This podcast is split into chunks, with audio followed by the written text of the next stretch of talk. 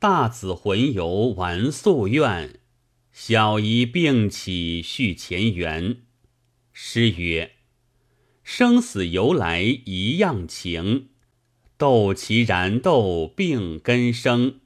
存亡姊妹能相念，可笑戏强亲弟兄。”话说唐宪宗元和年间，有个侍御李十一郎，名行修，妻王氏夫人，乃是江西廉使王仲淑女，真义贤淑，性修敬之如宾。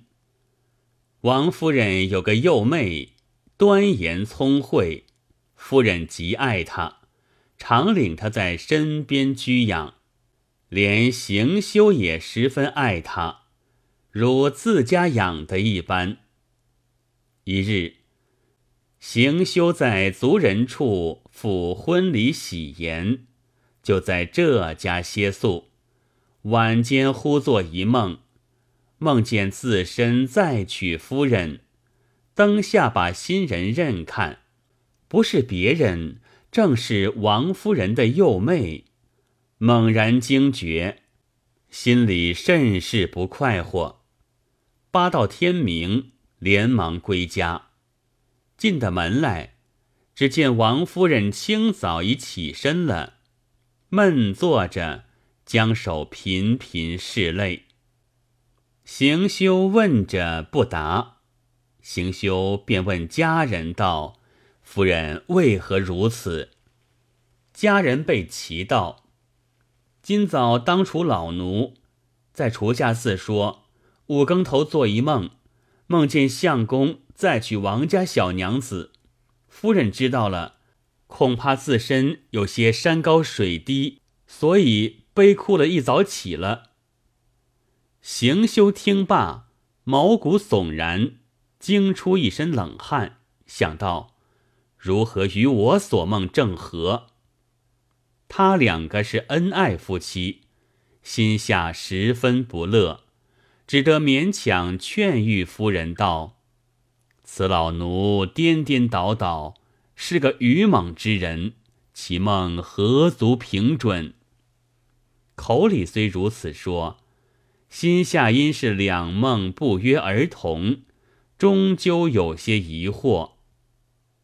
只见隔不多几日。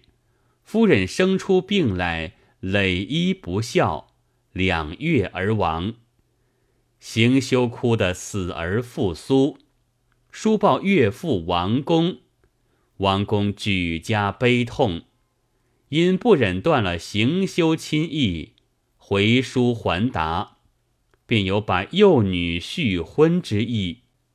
行修伤到正极，不忍说起这事。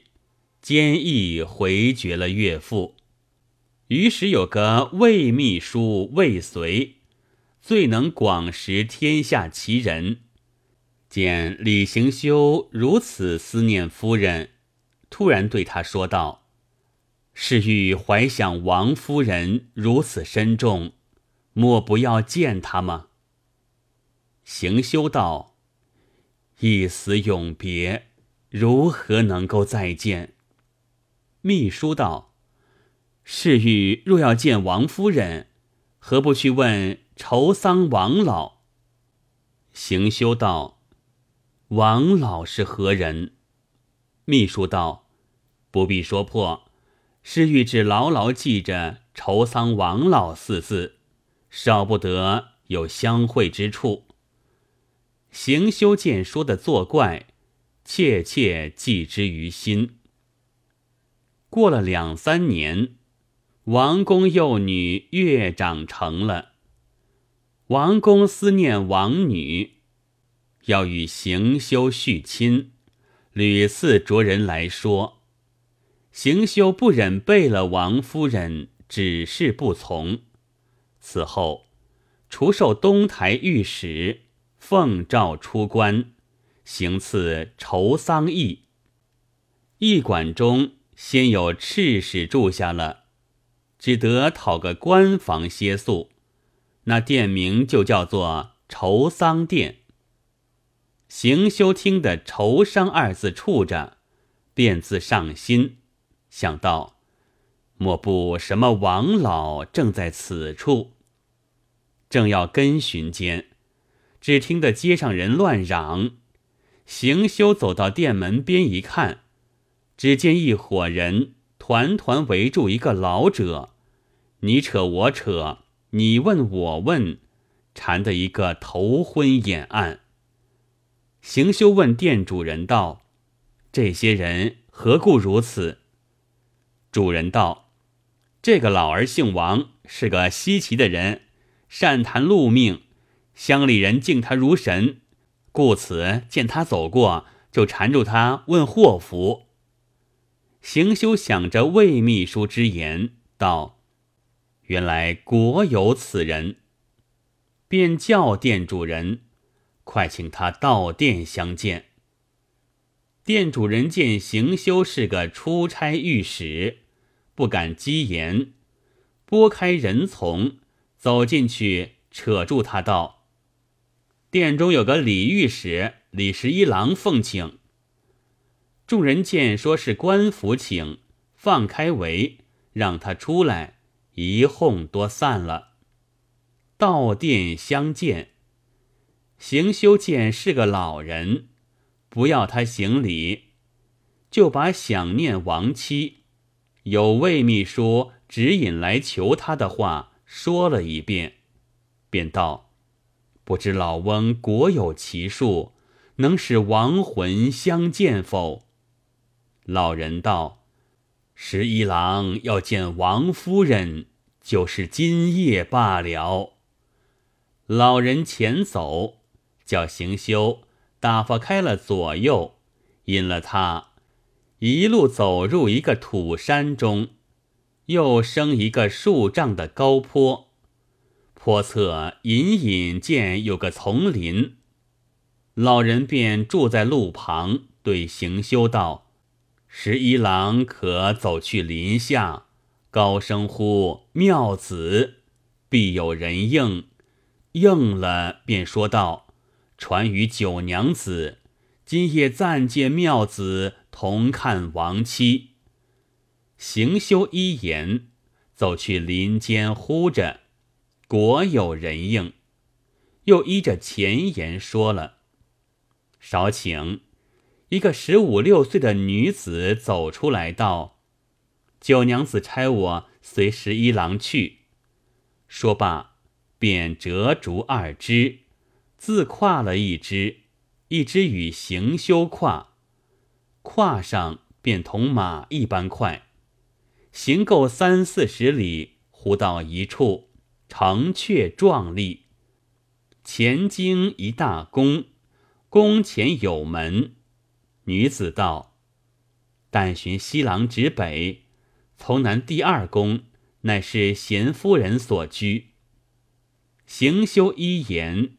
趋至其处，果见十数年前一个死过的丫头出来拜迎，请行修坐下。夫人就走出来，涕泣相见。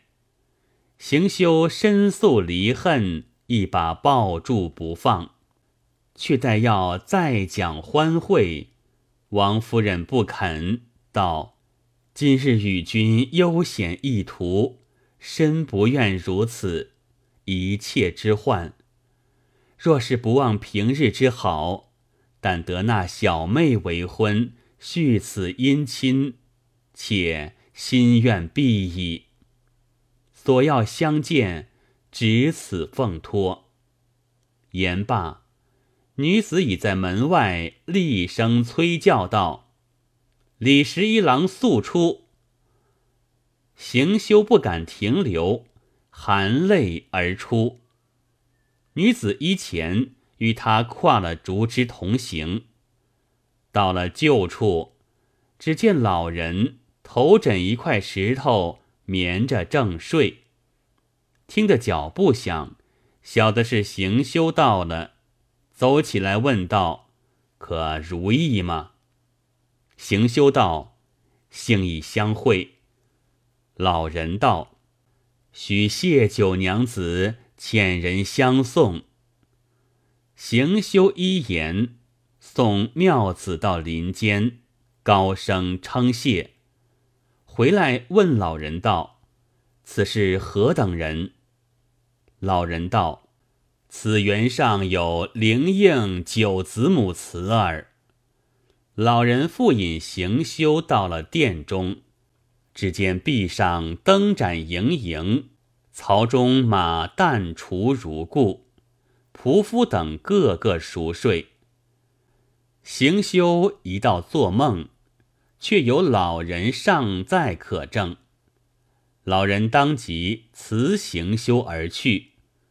行修叹意了一番，因念七言尊恳，才把这段事情背细写于岳丈王宫。从此遂续王氏之婚，恰应前日之梦，正是。旧女婿为新女婿，大姨父做小姨父。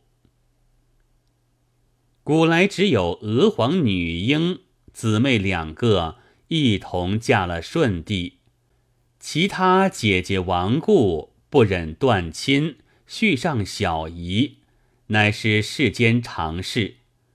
从来没有个亡故的姐姐怀死心愿。在地下撮合完成好事的。今日小子先说此一段轶事，见得人生只有这个情字，至死不泯的。只为这王夫人身子虽死，心中还念着亲夫恩爱，又且妹子是他心上喜欢的，一点情不能忘。所以阴中如此主张，了其心愿。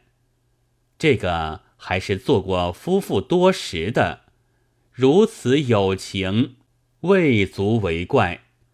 小子如今再说一个不曾做亲过的，只为不忘前盟，因中完了自己姻缘，又替妹子连成婚事，怪怪奇奇。真真假假，说来好听。有诗为证：“还魂从古有，借体异其长。谁设生人魄？先将夙愿偿。”这本画文乃是元朝大德年间，扬州有个妇人姓吴，曾做防御使之职。人都叫他做吴防御。住居春风楼侧，生有二女，一个叫名杏娘，一个叫名庆娘。庆娘小杏娘两岁，多在襁褓之中。邻居有个崔使君，与防御往来甚厚。崔家有子，名曰杏哥。与杏娘同年所生，崔公即求聘杏娘为子妇，防御欣然相许。崔公以金凤钗一只为聘礼。定盟之后，崔公阖家多到远方为官去了，一去一十五年，竟无消息回来。此时杏娘已十九岁。母亲见他年纪大了，对防御道：“崔家杏哥一去十五年，不同音号。今杏娘年已长成，岂可执手前说，错过他青春？”防御道：“一言已定，千金不移。吾已许无故人了，岂可因他无号，便欲食言？”那母亲终究是富人家实践，见女儿年长无婚，眼中看不过意，日日与防御叙过，要另寻人家。杏娘肚里一心专盼催生来到，再没有二三的意思。虽是亏得防御有正经，却看见母亲说起鸡锅。便暗地恨命自哭。又恐怕父亲被母亲缠不过，一时变更起来，心中常怀着忧虑，只愿崔家郎早来的一日也好。眼睛饥望穿了，哪里叫得崔家应？看看饭食减少，生出病来，沉眠枕席，半载而亡。父母与妹及何家人等，多哭得发昏章第十一。临入殓时，母亲手持崔家原聘这只金凤钗。抚尸哭道：“此是你夫家之物，今你已死，我留之何益？见了徒增悲伤，与你带了去吧。”就替他插在髻上，盖了棺。